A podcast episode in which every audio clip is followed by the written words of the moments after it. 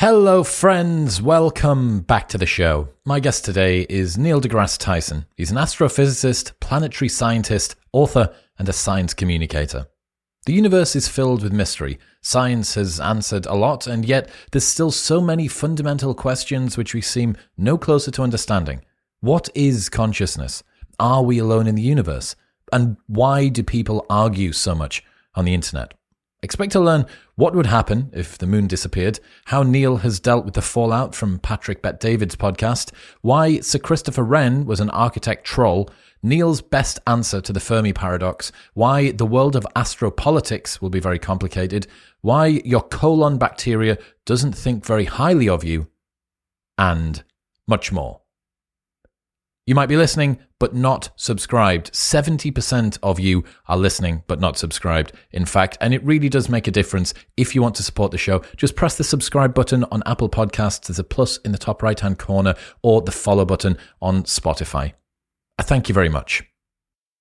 All right, quick maths. The less that your business spends on operations, on multiple systems, on delivering your product or service, the more margin you have, the more money that you keep. But with higher expenses on materials, employees, distribution, and borrowing, everything costs more. So, to reduce the costs and headaches, smart businesses are graduating to NetSuite by Oracle. NetSuite is the number one cloud financial system bringing accounting, financial management, inventory, and HR into one platform and one source of truth. With NetSuite, you reduce IT costs because NetSuite lives in the cloud with no hardware required. You cut the cost of maintaining multiple systems because you've got one unified business management suite, and you are improving efficiency by bringing all your business processes into one platform. Over 37,000 companies have already made the move, so do the maths and see how you will profit with NetSuite. Backed by popular demand, NetSuite has extended its one of a kind flexible financing program for a few more weeks. Head to netsuite.com slash modern right now. That's netsuite.com slash modern.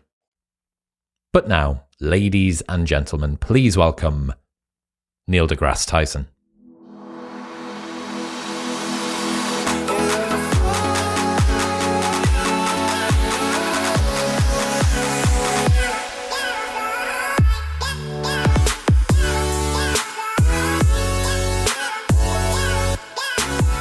We were discussing your overly baroque column background behind you before we got started.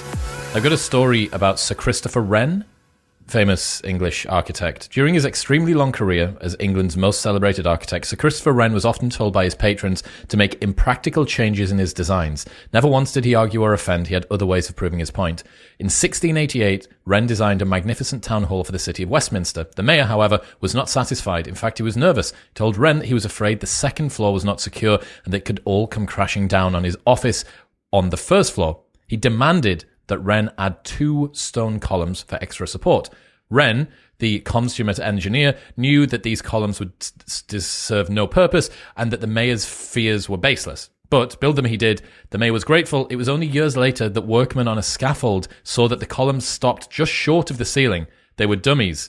Both both of them got what they wanted. The mayor got his columns, and Wren actually didn't have to molest his uh, original design. Well, I think uh, wasn't one of the big reasons he was catapulted to significance was that he was um, an active and celebrated architect at the time of the London fire.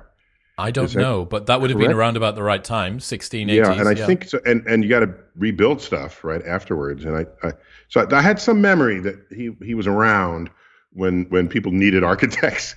so I asked a good friend, uh, historian, about which British person from history did he wish had more exposure in the modern world, and he said Dick Whittington. why do I know that name? So Dick Whittington, the real character that was Dick Whittington, ended up being this rich guy. It was cats. Dick Whittington and his cat was the story that you might have heard. Um, but he ended up giving away almost all of his money. There's still buildings that are alive today and educational grants and all sorts of stuff that are downstream from this one guy and his cats. Oh, okay, cool. Know, I've heard the name. I don't remember why I know the name. some but- British history for you there. Uh, Yeah. You've got a quote that says, It's not good enough to be right. You also have to be effective. What does that mean? Yeah. Uh, that comes to me from my father, among a couple of other sort of wise uh, epithets. Uh, that one, you know, if you if you want to change the world in some progressive, positive way, then you can go out and just scream at people. You can tell them they're all wrong or they're idiots, or you could just say whatever. But if you didn't invest any time and energy thinking about how to be effective with your messaging, you might as well just stay home. It, it's not good enough to be right. You have to be effective. And that's where the effort and energy and and and navigation of people's ways of thinking, uh, how to unravel habits that are deeply held if those habits interfere with achieving some goal. So uh, I've never forgotten that. And at every turn where I think, you know, the world could be better off if it was a little more scientifically literate so that we can become better shepherds of this awesome technology and uh, that we wield and people who take it for granted people who, reject it people uh, there's a lot of sort of misunderstanding of it all. And so again you can't just declare it and then go home. You've got to sort of fight the good fight. And it's not always a fight. It's just is there another way i can say this where you'll now understand what I'm trying to tell you. Because previously you didn't. And is it your fault or is it my fault that you didn't understand me? I could just declare it to be your fault. And then once again, I'm ineffective. so, so uh, I tweeted once, and it turned out to be way more controversial than I think it should have been. The tweet was, uh, How often have we heard a teacher say, these students just don't want to learn?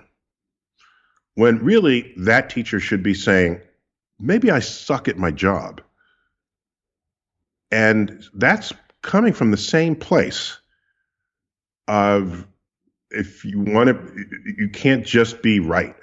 Yeah, maybe they don't want to learn. Is it their fault or yours? You're the teacher. Why don't you make it interesting for them? Yeah, that takes extra work. You got to know what's going on, what makes their brain ticks, what what what what receptors exist within them or not. Figure that out. Navigate that. Yeah, then you'll be that's then you become a great teacher. We all have great teachers in our lives. All of us. And it's not every one of the teachers we've had. Most of them are not that, are not effective, and are not influential, and are not memorable. I've had teachers say, How can I become a better teacher? Be the teacher that you remembered having that one in a hundred teacher. Be that teacher. And yeah, maybe you'll be effective. Is it particularly ironic that a tweet that you uh, or uh, having this particular idea about trying to be not just right but also effective resulted in a tweet about not being just right but also effective, which was then interpreted in a way which wasn't effective. well, that's why I'm saying it had it had a little more noise that followed it than I had intended. I thought people say, ah, I never thought about it that way. But no, have you ever taught? Sometimes people just got all well. It is it is the cesspool that is social media. I get that, uh, but I try to always know what the reactions, the range of reactions will be. Otherwise, I'm I'm miscommunicating at some level. Speaking of that, you recently had a conversation with Patrick Bet David, and there is a clip from that that's done the rounds a little bit on the internet. I don't know how much attention you pay to what's going on. What's your post mortem on that situation, if you had one? Um, well, when I'm asked to be on a on you know on a podcast, I, I it, it, usually means people are interested in what I have to say about the world, and so I'm flattered, uh, and I try to be effective. I try to be um, uh, potent for an audience and not all audiences are, are the same. The mixtures are very different. And so I try to be aware of that to the extent that I can in the time available. Uh, I was on a four city tour of Florida at the time. Uh, this I give a public talk in, in theaters. I was in Orlando and Jacksonville and, and Fort Lauderdale. And uh, between two of those cities, because I was driving between among those cities, between two of them is his studio. And they they mapped this out. They knew this. There's no way I could say no. I said, well, you know, you were driving by here at this time uh, between these two cities. I, I said, well, sure, sure. And um, he's a big, fun, you know, socially uh, aggressive, but not not in a an angry way, but just in a sort of curious way. So uh, I was I was just fine. But then he he pivoted and made the whole big part of the conversation about vaccines, and I was intrigued by that because I'm an astrophysicist, and but to the extent that I can shed light on people's confusions by alerting them of what science is and how and why it works, that I can do, um, and speak of the denial that many people are in on many frontiers of science that are moving along. And it's curious. I'm intrigued by why that happens, how people might cherry pick certain information. But you know what's behind it mostly, I think, is that, and I wrote about this in, in, in recently, uh, in a whole chapter called Risk and Reward, where we are, whoa, we as a species, and there's plenty of evidence for this, are woefully uh, ill equipped to think statistically or probabilistically about the world. We're just awful at it at every turn. And I don't know in the UK, but in the United States, the subject of probability and statistics is not a fundamental feature of the math curriculum.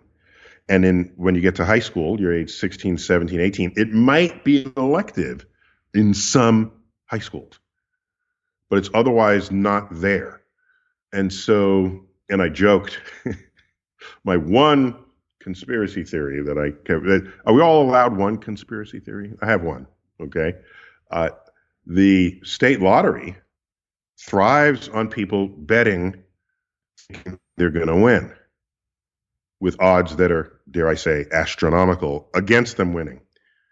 And you know who doesn't play the lottery? Typically are people who deeply understand probability and statistics. they just don't. All right.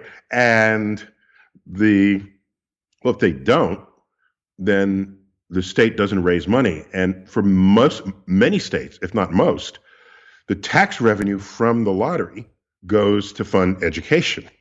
So it's in their interest to not put probability and statistics in the schools. Okay, you think that the part of the US justification behind the scenes, this sweaty cabal of hooded figures, um, are purposefully keeping young kids statistically illiterate so that they can continue to make money from the state lottery. That if you grant me that one conspiracy theory, yeah, that's all. I will permit you to have that one. It's relatively harmless. So the you may have missed this. Rishi Sunak, the new Prime Minister of the UK, said that children are going to have to learn maths until the age of 18 now, nice. as opposed to the age of 16. Nice. And throw in, make those extra years count. And they'll be way more valuable to learn probability and statistics than calculus, I would say, or even advanced trigonometry in terms of just what's relevant to your brain wiring and decision making that that you have to go through. Uh, by the way, the uh, in another story that I tell, the American Physical Society, which is the, the United States uh, organization of, of, professional physicists uh, and academic and and industrial physicists, the American Physical Society, they were scheduled to have their annual meeting in San Diego, and there was a snafu with the hotels, and they had to quickly readjust and re reorganize and Las Vegas, the MGM Marina, now the MGM MGM Grand, rose up and said, "We'll take you. We can house four thousand physicists, however many multiple thousands of physicists, like on a dime." So they did. So all the physicists went to Las Vegas, and a week later there was a news headline that said, "Physicists in town, lowest casino take ever." they've been invited to never come back ever, uh, uninvited for any future uh, visits. Uh, the point is, it's not that they somehow knew the odds and and exploited them. It's that they knew that betting is not really what you should be doing with your money, statistically and probabilistically.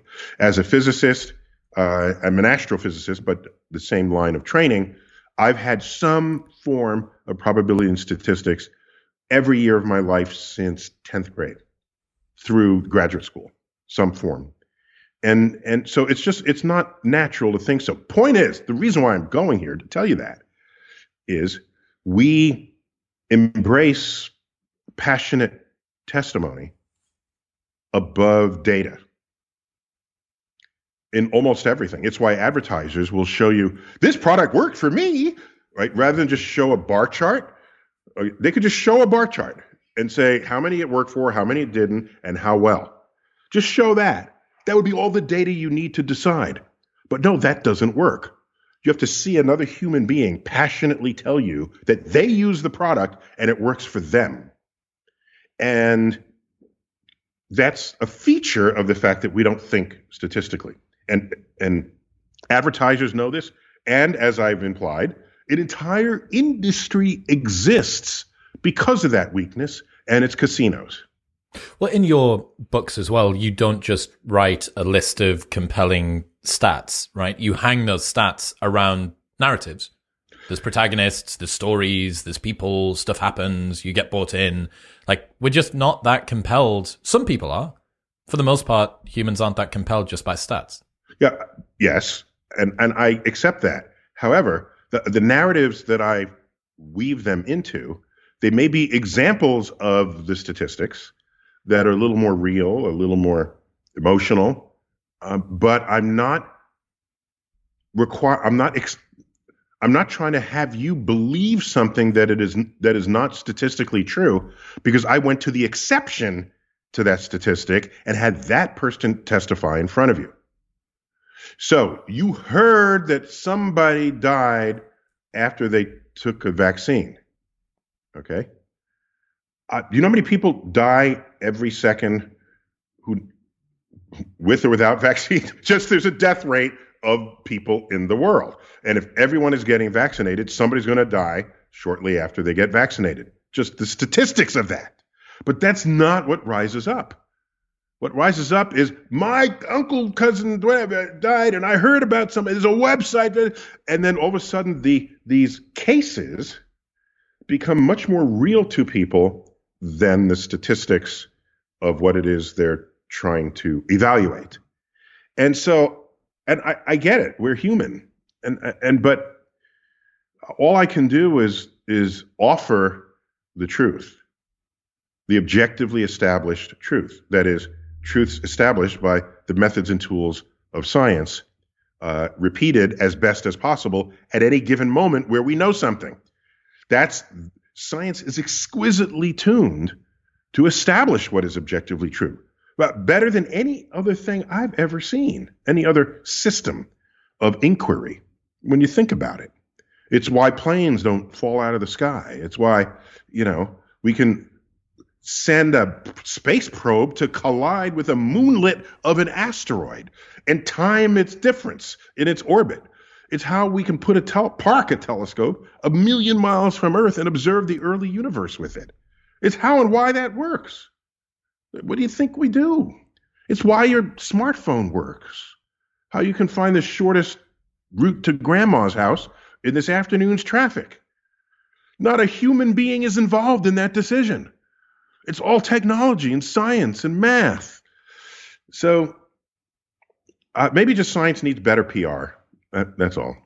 Why do you think it is that that conversation generates such uh, virulent response, so uh, so passionate, and this is from both sides of the fence. This is from people that are both pro and anti whatever the strategy is that's been deployed in your country. Have you considered what it is that's caused people to have that level of uh, vehementness? Um, yeah, I don't see it as pro and con. I see it as people who are objectively sharing truths about the world and those who reject it. So it's not just are you pro or are you con? Are you with me or are you against me? That that would be true in politics. Right? There's always political divisiveness. If it's purely political, sure, I expect that. And in a good, healthy democracy, that gets debated daily. Uh, if not, then it should be. So, for example, you don't debate whether or not humans are warming the earth. This is an established objective truth. What you do is you so that if you if you spend time debating that, you're you're wasting taxpayers' uh, trust.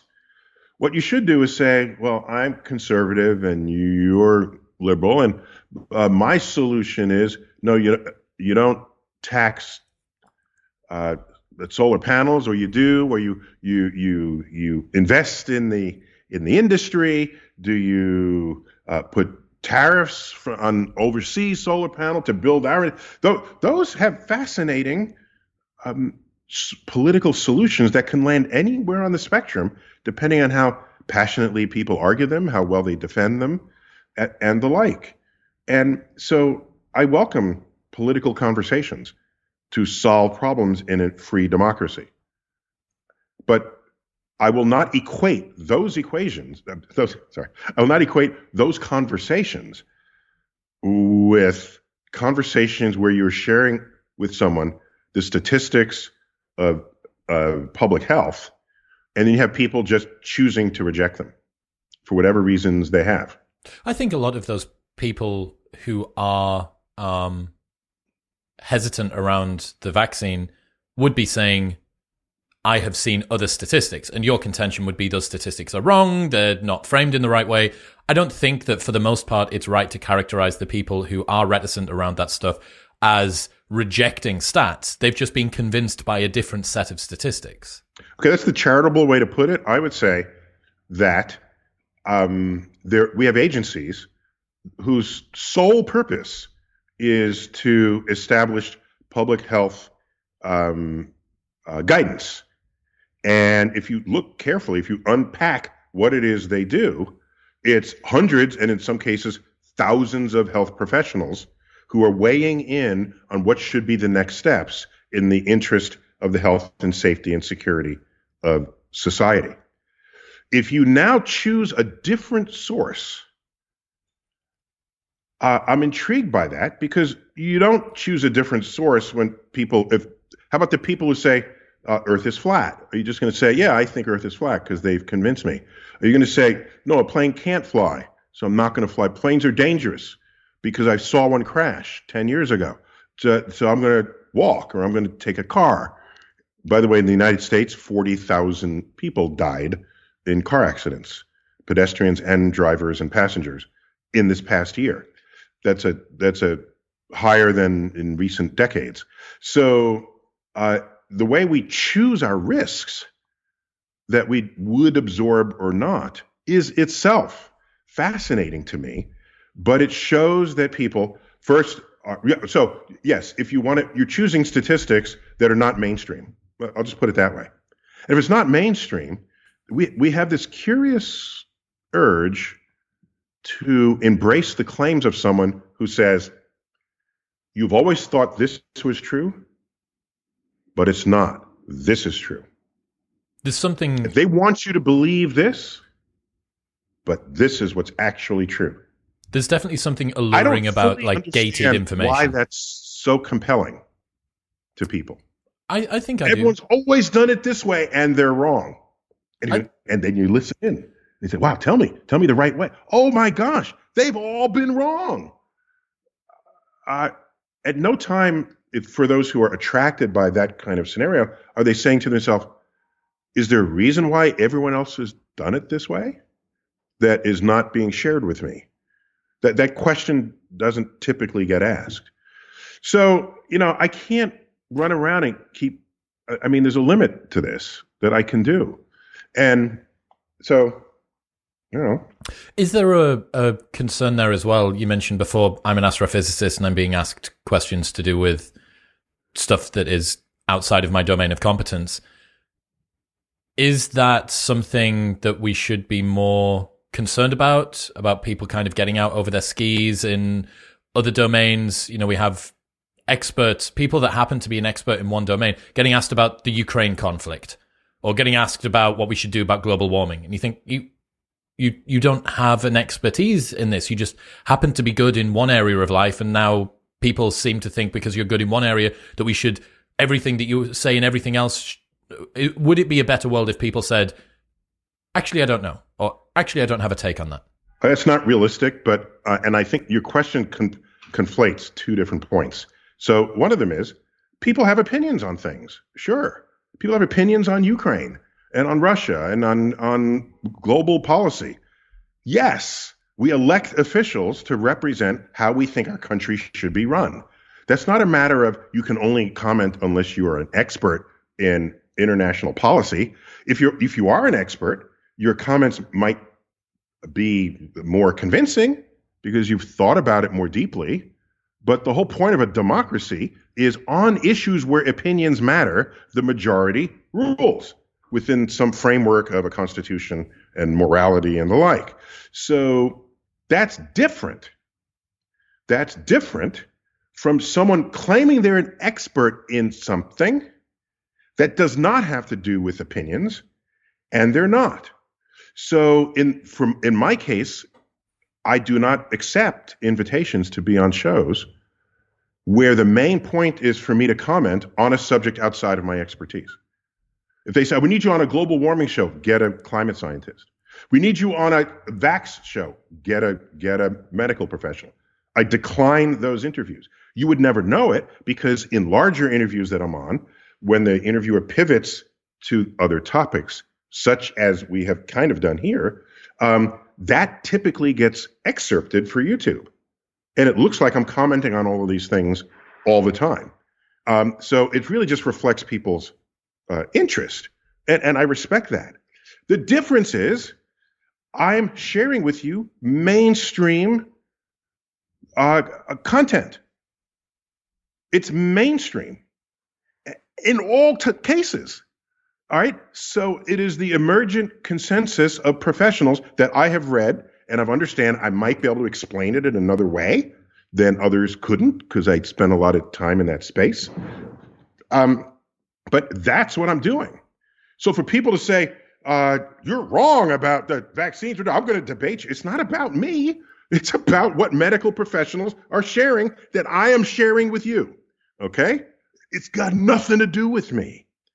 Now, if uh, the difference would be if you said, um, which vaccine do you advise? Or how do you? De-? No, I would never do such a thing. Okay. Um, uh, do you do you advise against taking a vaccine? All I can tell you are these numbers that I get from the CDC and other medical professionals and other public health professionals. That's what I get, and that's what I'm sharing with you. But the fact that people come to me to want to attack me for saying that, I'm intrigued by this because they think I'm somehow have some some separately researched agenda about the topic. That is not the case. And so, but it's true for all of it. All of it. Now, I have stronger opinions where it involves people who are sure they're abducted by UFOs. I, I can have that conversation because that's closer to my expertise. And I can offer opinions about that that may be of interest to you. And they are deeply informed opinions. Why do you think some but, people. So, otherwise. I want to know why you think some people believe that they've been abducted by UFOs.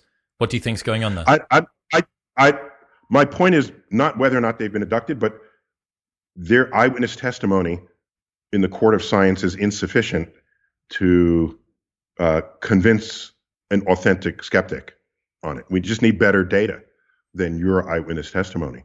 I know in the court of law, I need a witness. You know, in the court of science, that is the last thing anyone will say.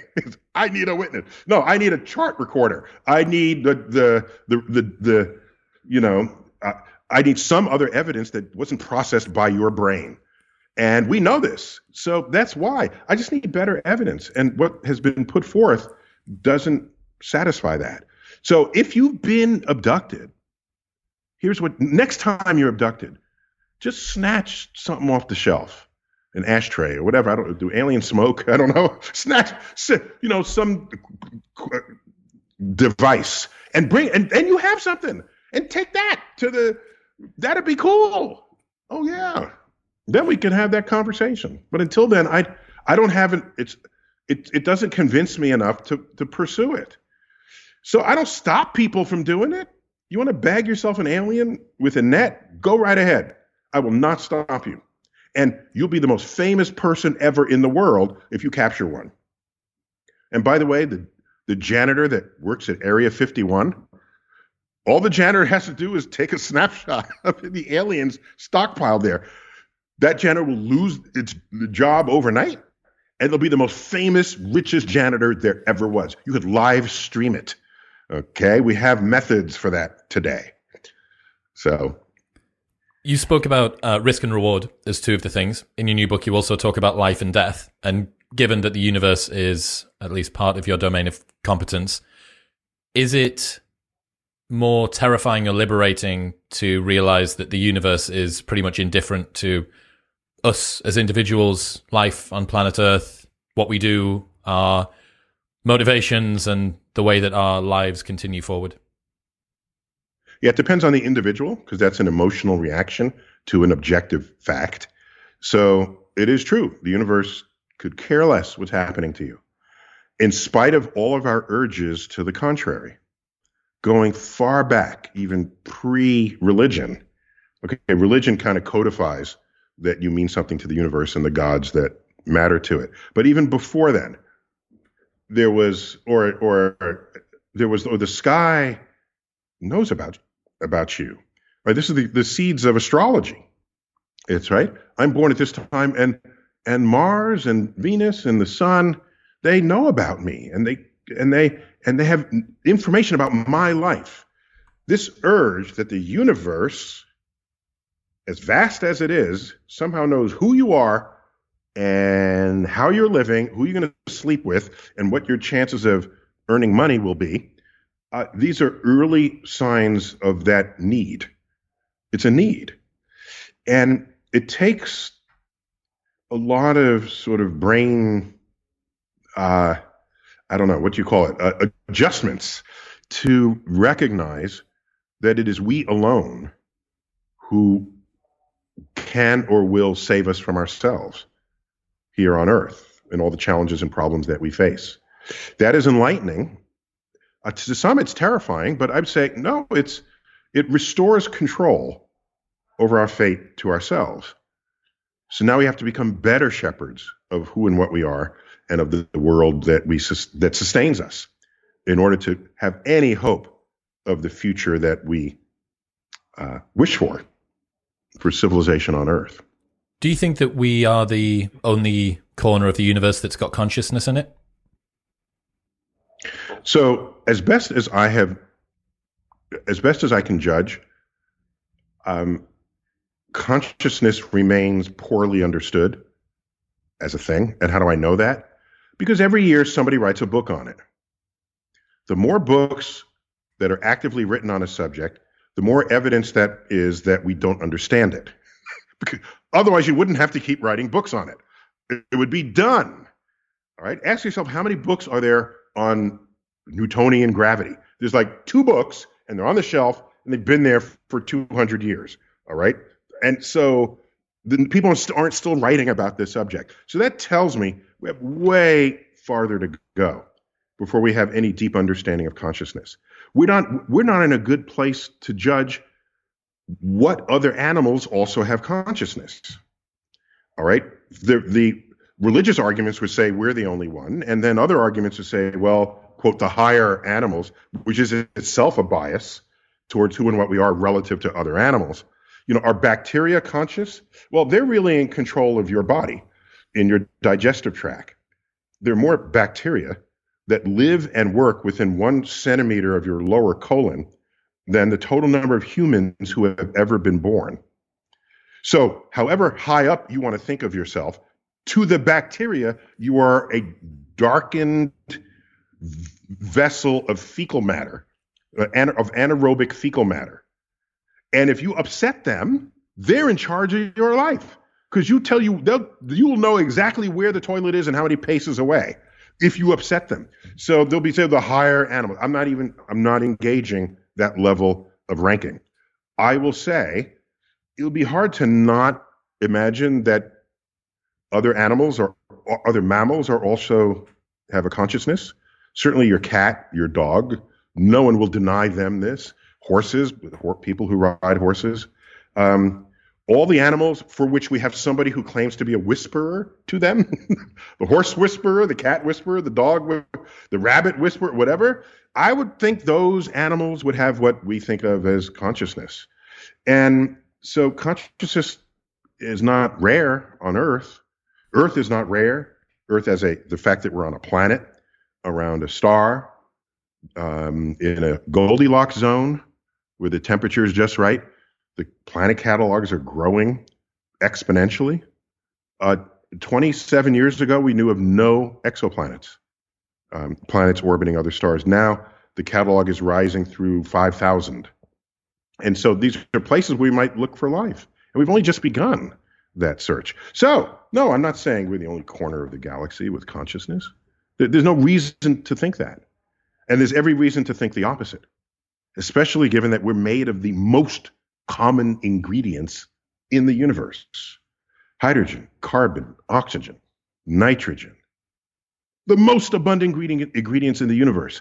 And light happened to be opportunistic, taking what it was given and turning it into life when it had a source of heat, a heat energy, such as what we got from the sun. So, no. And we're looking.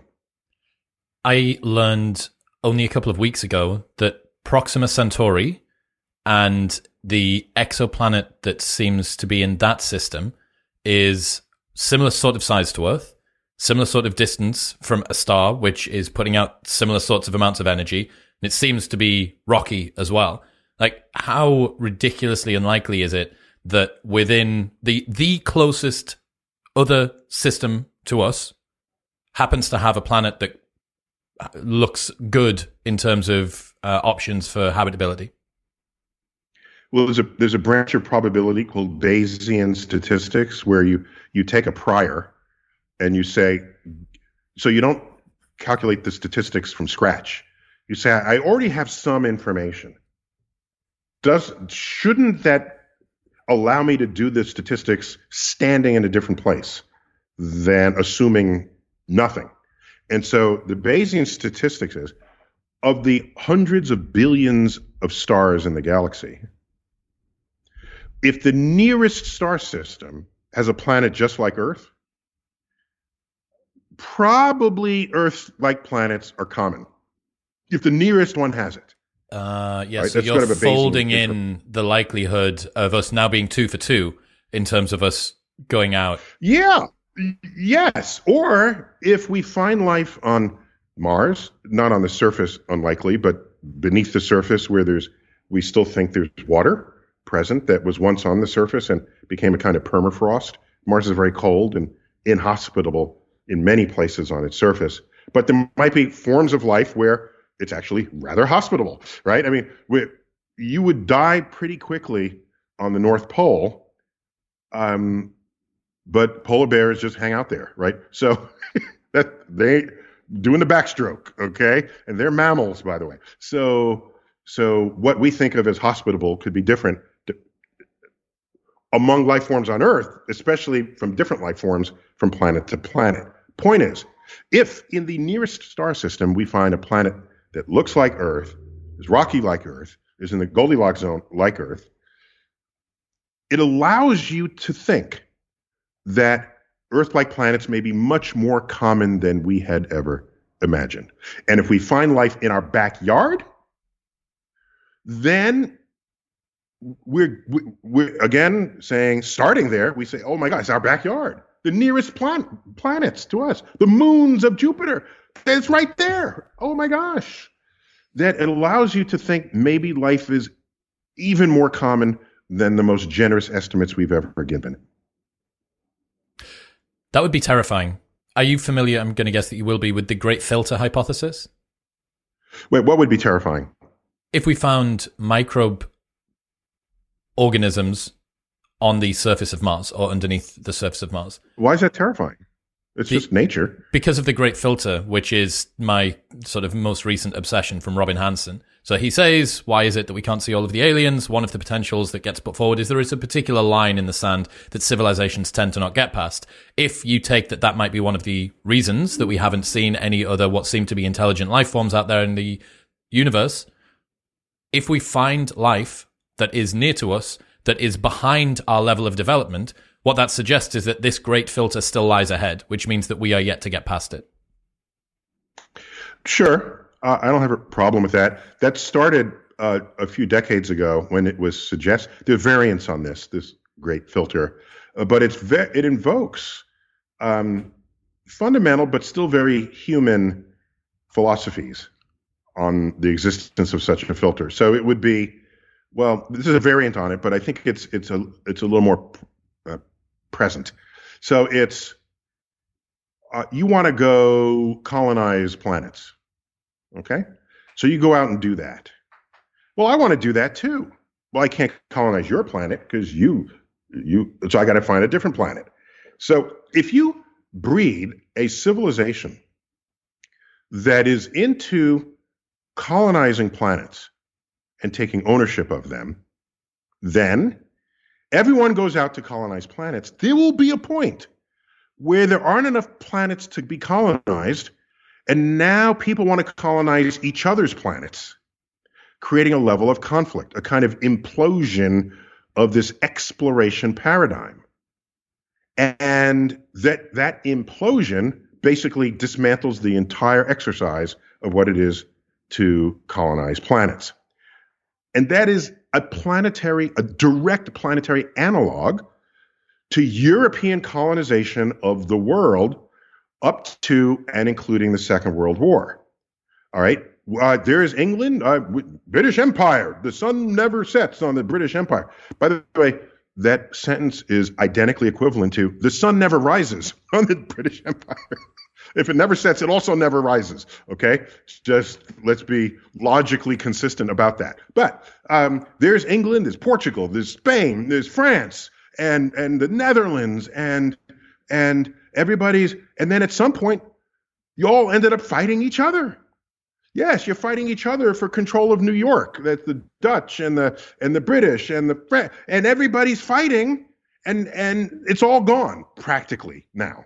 Okay, and because there's nothing left to fight over. There's no major colonization efforts such as what occurred in the in, in the 1600s, 17 and 1800s. So it's that it's that analog extended to space, and that's an interesting analog.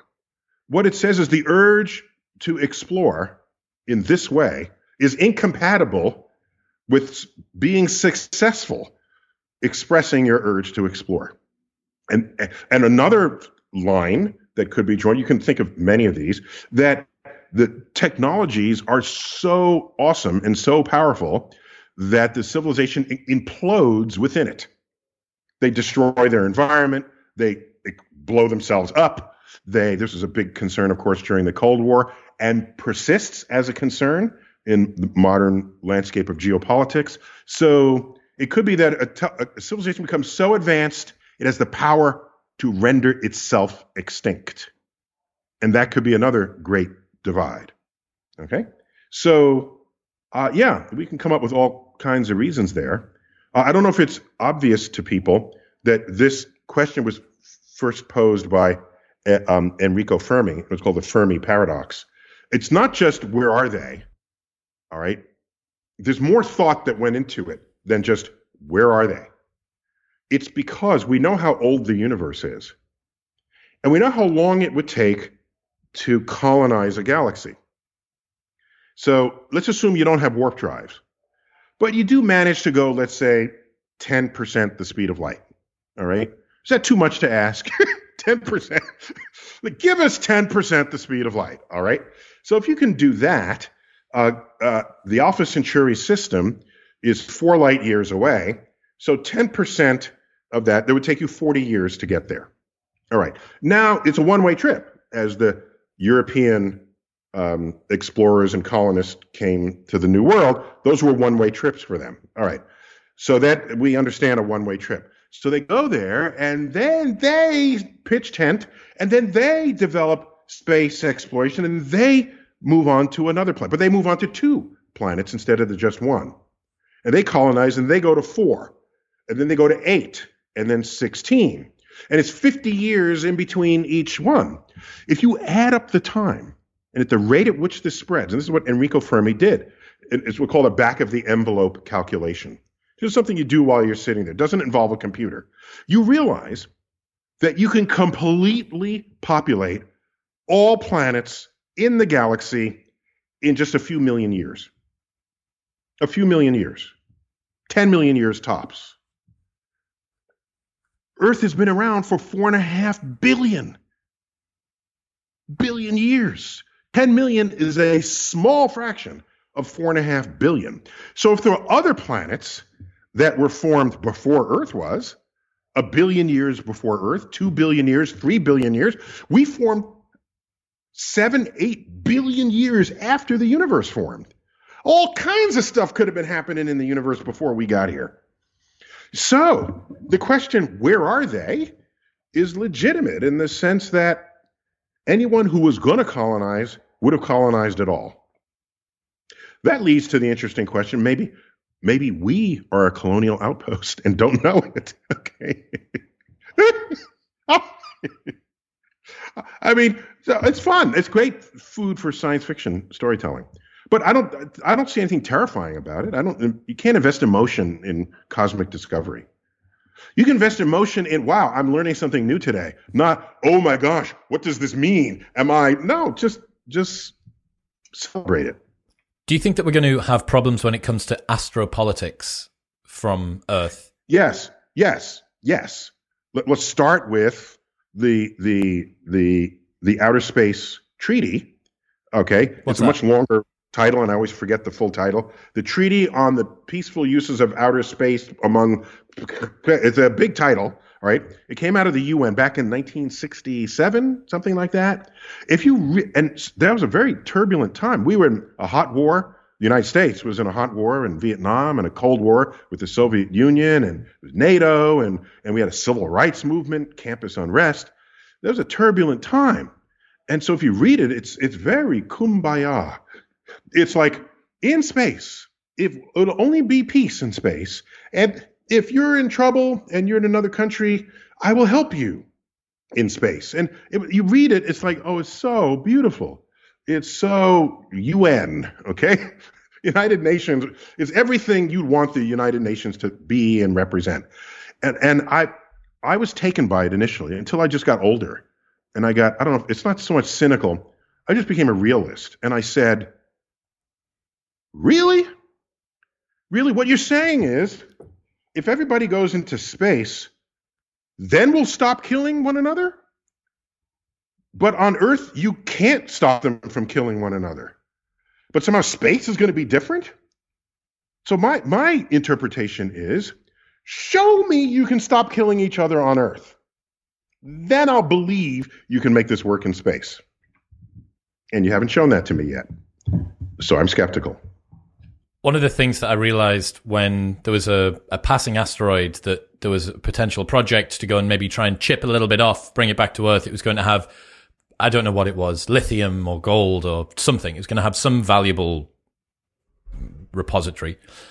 If you did that, it would completely wreck the market for that on Earth because the entire economic system, the way that the Earth works, it's a closed system, right? We know how much difficulty there is in associated with doing this particular thing, and it's within a, a set amount that the Earth has. It's a restricted supply, kind of like Bitcoin, I suppose. Yeah, but it, it's uh, it wouldn't wreck it; it would change it. Yes. Okay. I mean, you, you value judging and saying that would be bad. no, I- cause I havoc say- is what I meant. No, let's just let's talk about the consequences of it. Uh, nature has a way of pre-sifting ingredients on the periodic table of elements, so that when it makes new planets, uh, it's hot and molten, and the heavy things fall to the middle, and the light things float to the top. When we think of rocks, we think of them as heavy, but Earth's crust is made of rock. The rock is the lightest thing on Earth, and that's why it floated to the top. What's our core made out of? It's made out of iron and nickel and you know cadmium and uh, all these heavy metals went to the center of the earth. There's some veins that got trapped while then we now call them ores that got trapped while the earth was cooling. And so they're the gold ores and you know, yes, if that weren't the case, we wouldn't we would have no access to any of those. Well, in a protoplanet that started doing this, slam it with another protoplanet, and these pieces break off. You have entire asteroids made of rock. Those are from the outer shells of these protoplanets, and entire asteroids made of heavy ingredients such as metals. And those are asteroids made from the middle. There are fewer of those, but they're out there, and we know where they are. And they have the greatest concentration of metals and rare earth elements and all these things that are otherwise rare or hard to get to on Earth. There they are, right there. yes, if you lassoed one of these asteroids and brought it back to Earth, the marketplace in every one of the metals in that would be completely transformed. And yeah, gold would be, you know, it's a $10 an ounce or something. It would be really cheap or less. There are asteroids with more gold on it than has ever been mined in the his, mined or extracted in the history of the world on a single asteroid. So, gold, by the way, is highly technologically useful. Highly. It's the most malleable substance, so you can take a little bit and flatten it out and make sheets. You can do, and so people's inventiveness, which previously was constrained because of how expensive it was, if gold is $10 an ounce instead of $800 an ounce, you could think of other things to do with it, opening up whole new marketplaces. Just think about that. Look how cheap computers are. Yeah, you got to drop $1,000, but for what that thing does, oh my gosh, you would need a city blocks worth of computers 40 years, 50 years ago to do that.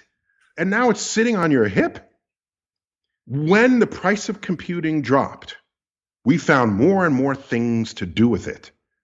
Did people worry about the collapse of the computer industry? No. They found other things to do undreamt of by that earlier generation. Among them is let's build a computer that fits in your shirt pocket that talks to orbiting satellites put up there by the US military to find coordinates on Earth so that you can get the quickest distance to grandma's house in this afternoon's traffic. Oh my gosh, did anyone imagine that? No, it's another application for something that is cheap. Cheap. It's so cheap you can't even charge for it practically.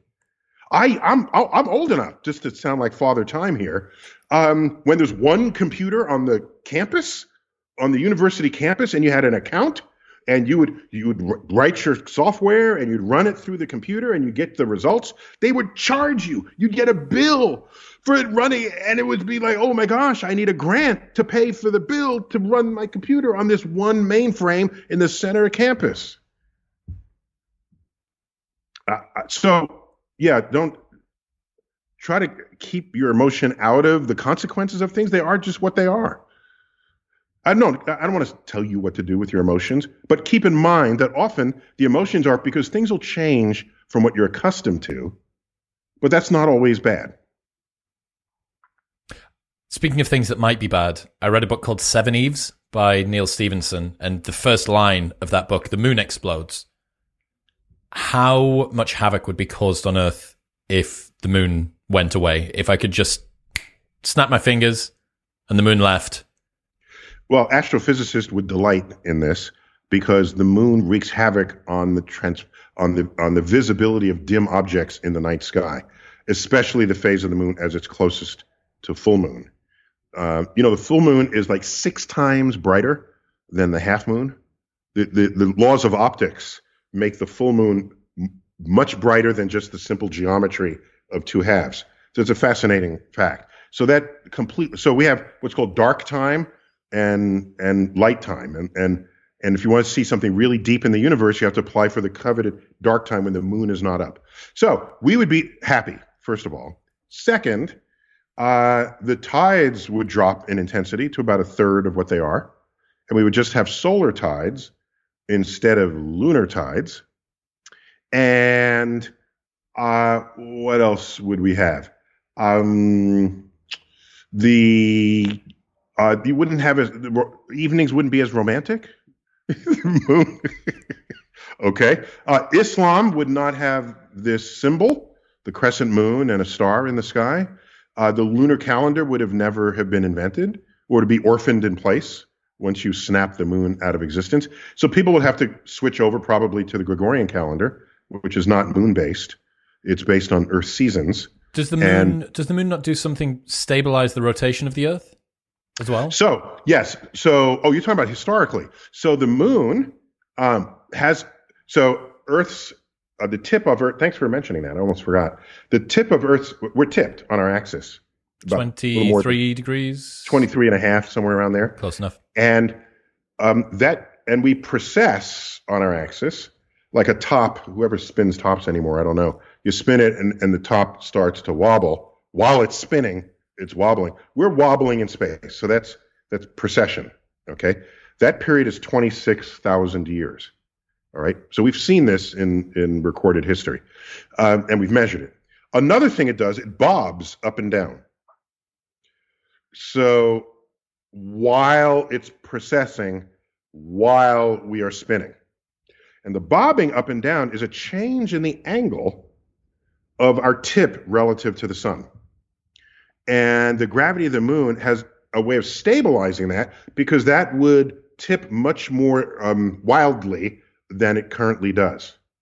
I forgot the numbers right now, just several degrees each way, but without the moon, it would be much larger than that and that would make for much more severe seasonal um, temperature changes.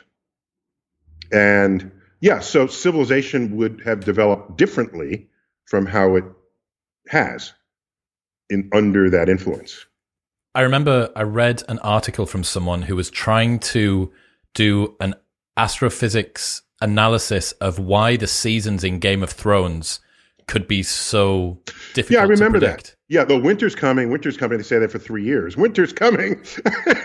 so you can ask. In fact, on one of my podcasts, uh, I I think we addressed this. I I interviewed uh, George R. R. Martin for one of on my StarTalk podcast, but I don't think that was the podcast where we talked about what planet this could be. So what you do is you you back you you you, you back into the story, right? So you say, all right, how long does uh, how long does it take to get to winter? How long? How many months or years is there not winter?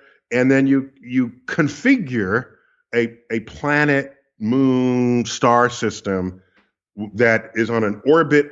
There are other consequences because if the orbit is, gets close and far, then the size of the star in the sky has to get bigger and smaller. I don't remember them referencing the size of their sun. So yeah, it, it's fun. Uh, what we call not so much revisionist, but um, it's the, the whole field of apologetics, where you have something that is taken to be true, and you do whatever you can to justify how and why that's the case.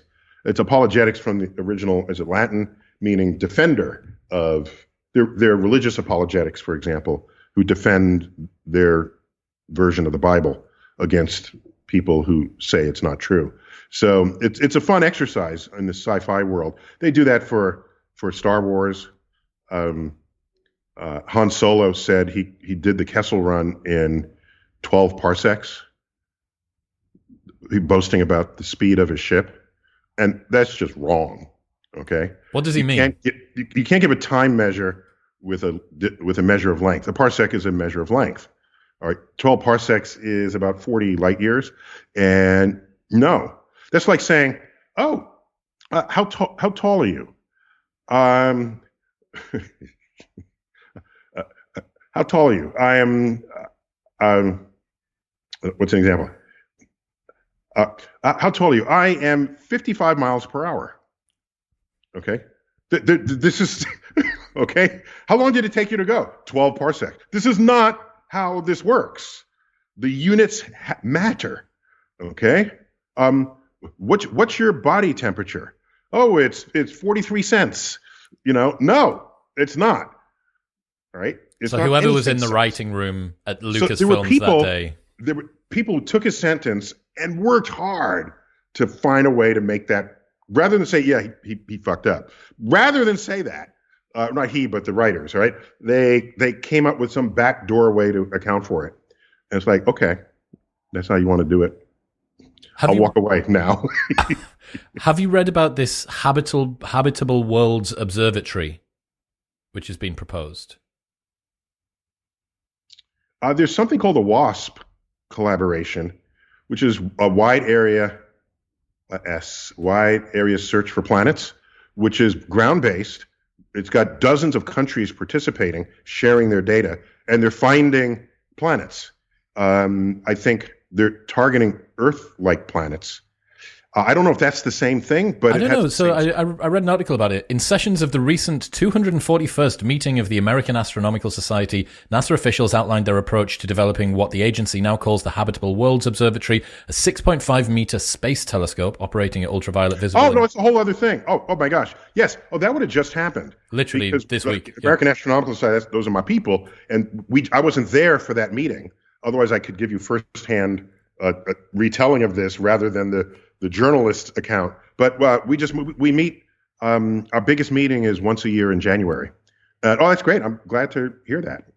Sure. Uh, what is it? The budget projection uh, for it, the it's 2035 to 2040 and 45, and you would need to increase NASA's astrophysics budget, currently about 1.5 billion a year, to 2.5 billion annually later in the 2020. You don't have enough money, and if you don't get enough money, it's going to take ages. And people were mad that it was going to take ages, basically.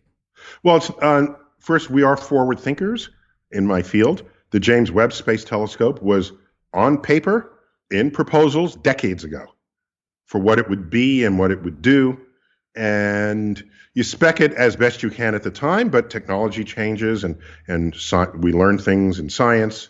Certain things may be impossible. Some things are easier than we thought. So you can make adjustments along the way. But uh, the James Webb was on paper decades ago, as was the Hubble telescope on paper decades before it was launched. And so, um, so yeah, we are very forward thinkers. And the way you do it is you increment the budget, and that money goes to you don't spend it all at once because you don't have it and you, you couldn't spend it because often it involves technology developments. So, yeah, I mean, search for planets is a big industry now, as you'd expect, because we're looking for life. That must be infuriating to do a project which is going to take so long that you know that the technology that you are going to design it with ah. will be way obsolete by the time that it comes to launch it. Yeah, so you do your best to forward project that based on how quickly things went obsolete before. So with Hubble, because it was a serviceable telescope, they were able to swap out the was it Microsoft uh, XP or something. One of the early operating systems, and the chip was a 286 chip. You know, it was uh, once. You know, plus Hubble was delayed in its launch because of the Challenger disaster. And that delay meant it was sitting there in mothballs, not literally mothballs, but it was sitting there getting old as technology and computing advanced and bandwidths and communication protocols and the like. So when it launched, it was already old. In the first servicing mission, which had to fix the optical problem, they were able to swap out a whole bunch of things and bring it up to date. So, yeah, so yeah, no, it's a it's a challenge. The the one rule in astronomical research or any scientific research is you want the experiment to be done before you die. okay. Right. So the person that's designing it might put a mortal limit on what's going to go on. And the budget appropriately. Correct. That's right. I like that mortal limit. I like that. That's what we would call it. I one suppose- of the mortality factors of this project, right? Well, Louie's going to die, and, and, and Susie's going to die, and yeah. So you give them other projects that can happen within their lifetime. Quicker, right? Okay, you can go and get us a coffee or something. That would be capable. What are you working on next? What can people expect from you this year? Oh my gosh, yeah. I'm. Uh, I have. I have a book, the third book of my, uh, in the spirit of my podcast coming out, StarTalk uh, it's a third book. It's called To Infinity and Beyond. Well, it's, it's, not coming out until like December, so no, I don't need to distract people with it. But it's a, it's a celebration of cosmic discovery, but through the through the the Startalkian lens, which is pop culture and humor, and but you learn the fits and starts of science and how we went from A to B to C to beyond the alphabet, where there are no letters to ascribe uh, off to infinity. So it's it's a it's a close up look at how we make discoveries and how we celebrate them and how we lament the ones that fail. So it's a candid look at how science works. That's cool. That, that's that's in the fall. So, but we're still editing that, and that's that's still happening. Otherwise, I just want to go to the Bahamas because I had a very, uh, very full year uh, with the publication of, of of the book. And oh, by the way, we were talking about uh, the moon. If the moon weren't there, there's a whole chapter on just called Earth and Moon. And just if you want to, to sit down and bask in what the moon is to us, and I'm glad we have a moon because I'll, I'll repeat the off-quoted um, uh, what do you call it? It's not an epithet. The oft-quoted um, saying in the in the spacefaring industry that if God wanted us to explore space, He would have given us a moon. It sounds a little backwards, but yeah, we have a moon and we've explored space. If think about it, if we didn't have a moon to draw us, as a as a destination? Would we have had a space program? I mean, I, I I wonder this. That's a really interesting question because the barrier to entry for space travel would be so high if the closest thing that we were going to was Mars. Correct. Correct. We still haven't done it. Venus is closer, but we'd learned before then. I'd hope that we would vaporize upon learning. So yes, Mars for sure. Yeah. Wow. Yeah, that is very interesting. Uh, and Starry Messenger also relatively new, out now. People can go. yeah, yeah. In fact, it's uh, in the United States. It's at least for this last I checked, it's still on the bestseller list, but it will surely get bumped because it was hanging on at the bottom. It'll get bumped by your your boy. Um, Prince Prince Harry spare. Prince, well, I mean, if you if if you want to compete with Prince Harry, you're going to have to spend half a chapter talking about your penis. Neil, oh, that right? Okay. That's a, a, a, step. I don't know whether you've descended into that realm yet with your well, writing, but I know I, I, I, I, you know, the people were joking where he says he wants to go into private life and not be disturbed. Um, but to make sure that happens, he goes on Oprah and then goes on 60 Minutes and then publishes a book and then this, and now he can have his peace and quiet, right? So anyway, I'll make room. I have no hesitation making room for ex royalty. Uh, that's how the, the book lists work. But I, I, was delighted to be on the bestseller list at all with a science book. I mean, it's it's not often that that happens. So, congratulations, mate. I'm happy for you. But United States, had some following. Yeah. Well, look, Neil, I appreciate you. I appreciate your time, and uh, I'll see you next time. Thank you. Excellent. Thanks for having me.